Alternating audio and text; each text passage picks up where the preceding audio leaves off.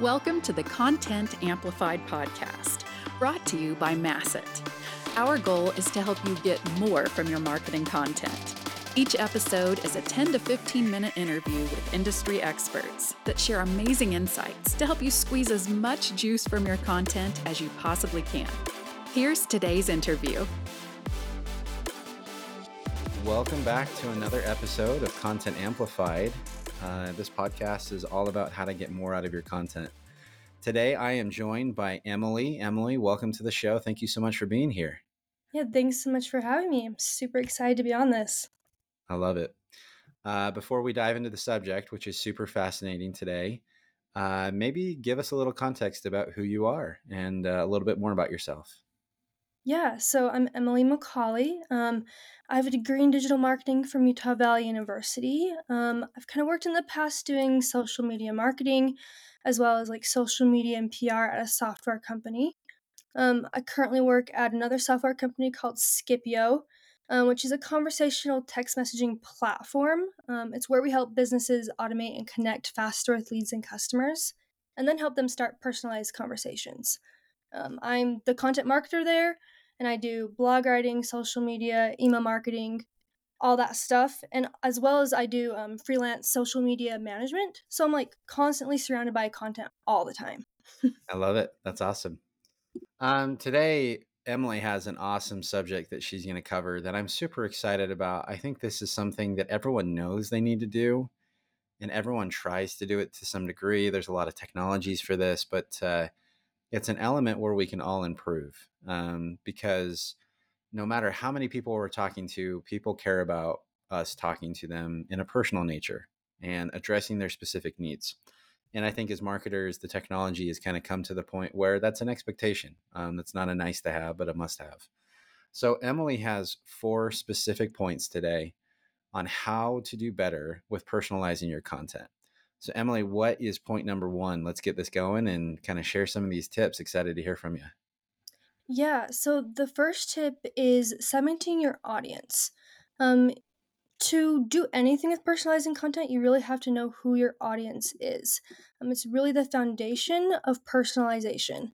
Um, and to really understand your audience or your customers, you have to have customer data and insights um, conduct customer surveys, have one on one conversations, and really get to know their pain points, interests, and preferences inside and out. I love um, it. And I think yeah. with that point, what's really cool, and we've talked on it, you know, in a couple podcasts, but the more people in your company that are your target audience, the better. And so as you consult with these people and talk to these people, it gives you better insights on how to segment if you actually have your target audience working for you. So I think mm-hmm. that there's some interesting insights there, but absolutely segmentation is a huge factor. Yeah, and once you kind of know your audience and you have them segmented out, um, you need to think about the type of language that you're using, um, not just in the specific content pieces, but in your messaging. Um, this can be whether in its emails, your ads, adjust your tone, your vocabulary, and style to really match those preferences. Um, for instance, if you're targeting, let's say, like a tech savvy audience, you could use industry jargon. Um, but if your audience is less technical, really keep it simple and relatable. Um, and then with that content, really make sure it's valuable and relevant. If it's not valuable and relevant, it doesn't matter what you're putting out because no one's going to care. Um, focusing on clearly communicating that benefit really helps. I love it. Yeah. I've uh, to your earlier point, I've been on websites before, and I'm a fairly technical person, and they were specifically for IT professionals. And I would be on their homepage, and they used all sorts of acronyms and all sorts of terminology. I had zero clue what they were talking about, and I was actually so proud of this company because I knew that they were basically telling me in a polite way, if you don't know what I'm talking about, you have no reason to be on my website and I think that's a great thing. And I think for people that know those acronyms, are like, oh, I feel at home. Yet clearly, I'm in your ICP. I'm clearly in your audience. And so I love that point because I think that uh, for some people, it's the quickest way to say, ah, yep, this is for me. Let, let me continue forward. It's like that first, you know, the bounce kind of idea. If you're on a mm-hmm. website and you bounce really quick, you know that kind of icp you know specific language can really help the stickiness factor when it comes to your content Yeah, for sure. Um, and then just going on with the the third tip um, is really use your customer insights. Um, when you segment your audience, you will get insights for each of those segments, and like I said before, you can conduct those surveys or um, talk to customers and really get to know them. But then you need to use that information because different segments prefer to be marketed for different items in different ways. Um, so, like demographics, interests, purchase behavior, even engagement level on social media. That those are stuff to pay attention to. On other relevant cri- um, criteria, um, be looking for those and really put that into your content and think about it when creating that messaging. i love it yep spot on Yeah. And then another huge thing, um, this is probably tip number four. I love dynamic fields. If you're not using dynamic fields, you need to start using dynamic fields. Um, I believe most CMS platforms offer built in features. Um, they allow you to insert individual customer data into messages automatically.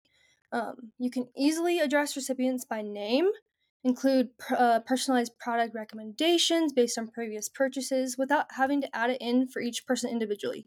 So it's a way to take your content that maybe you've mass generalized before and make it a little bit more personalized. You know, i to really love it take advantage of these simple capabilities that a lot of you may have and use it to make your audience feel seen and heard. yeah it sounds like there's almost a couple levels of personalization you're talking about obviously Yeah. understanding your target audience and creating content that speaks specifically to them and, and then going beyond that and potentially on an individual level being Mhm. able to specify elements inside the content using dynamic fields using their name using information specific to them um, that is dynamically generated i think is really really powerful what are some of your favorite data points that you've liked to collect about your customers that you've found to be really, really helpful inside the dynamic fields. The points where people feel, oh, you get me, things like that. Obviously, there's name and, and a few things like that. Are there any specific other points that people should keep an eye out for? Of like, hey, if you can understand this information, you can do some really cool stuff in dynamic fields. Yeah, for sure. Um, definitely always start out with a name, but name is like the bare minimum. Um, another great point is if you're keeping maybe notes on previous interactions with those customers, and this is for like really, really personalized stuff. If you, maybe it's a one-on-one um, conversations, um, feel free to like reference back to those, you know, so they know that there's not a bot responding back to them or this email wasn't mass generalized. It can have reference things that you've talked about in the past. And I've seen that where in like marketing text messages, um, that really um, goes above and beyond, and that customer appreciates you remembering stuff that you've talked about um, or maybe questions that they've had in the past. I love that.